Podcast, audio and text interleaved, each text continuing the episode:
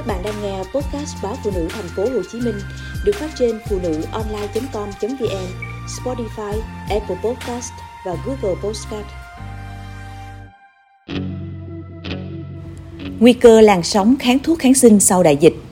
Sau cuộc khủng hoảng Covid-19, giới chuyên gia lo ngại các loại siêu vi kháng thuốc kháng sinh chính là mối đe dọa đại dịch tiếp theo, có thể một lần nữa cướp đi hàng triệu sinh mạng và tàn phá nền kinh tế.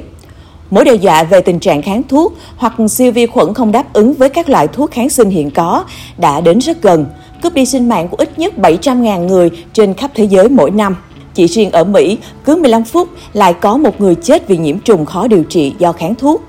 Một số ước tính cho rằng vào năm 2050, khoảng 10 triệu người trên toàn cầu có thể chết vì nhiễm trùng do kháng thuốc.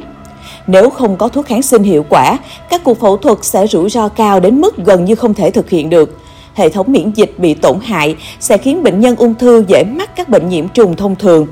Và nhiễm trùng huyết ở trẻ sơ sinh, một tình trạng phổ biến hiện có thể điều trị, sẽ trở nên vô phương cứu chữa. Một nghiên cứu gần đây cho thấy các bệnh nhiễm trùng nguy hiểm mắc phải tại bệnh viện đang ngày càng trở nên phổ biến hơn ở khu vực Đông Nam nước Mỹ. Cụ thể, nghiên cứu đăng trên ấn bản Đại học Cambridge, Anh cho thấy sự xuất hiện của siêu vi khuẩn kháng kháng sinh CRE đã tăng 500% ở 25 bệnh viện cộng đồng từ năm 2008 đến năm 2012, gây ra những hậu quả chết người. Khi các bác sĩ và bệnh viện tiếp tục lạm dụng thuốc kháng sinh, vi khuẩn kháng thuốc như CRE ngày càng phổ biến hơn. Một nghiên cứu công bố tại Anh phân tích dữ liệu từ 17.534 bệnh nhân COVID-19 tại 10 bệnh viện ở Ấn Độ cho thấy có 640 bệnh nhân, tương đương 3,6% bị nhiễm trùng thứ phát, với tỷ lệ có thể lên cao tới 28% ở một số bệnh viện. Các vi sinh vật đa kháng thuốc xuất hiện trong khoảng một nửa trường hợp. Gần 60% bệnh nhân bị nhiễm trùng thứ phát đã tử vong, so với khoảng 11% những người không mắc phải các siêu vi khác.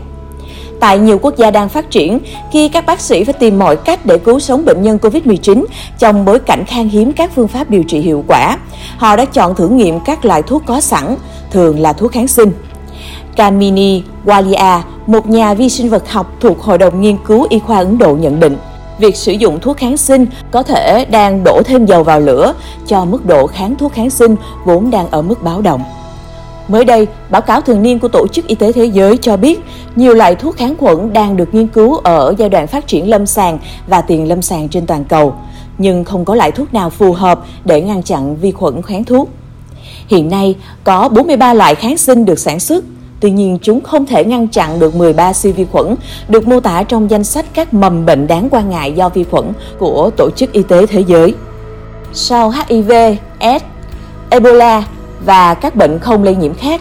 tình trạng kháng thuốc đã trở thành vấn đề sức khỏe thứ tư được đưa vào chương trình nghị sự của Đại hội đồng Liên Hiệp Quốc vào năm 2016. Trên toàn cầu, các nhà sản xuất thuốc cũng cùng nhau tham gia Liên minh công nghiệp kháng thuốc để tự điều chỉnh việc cung cấp kháng sinh ra thị trường.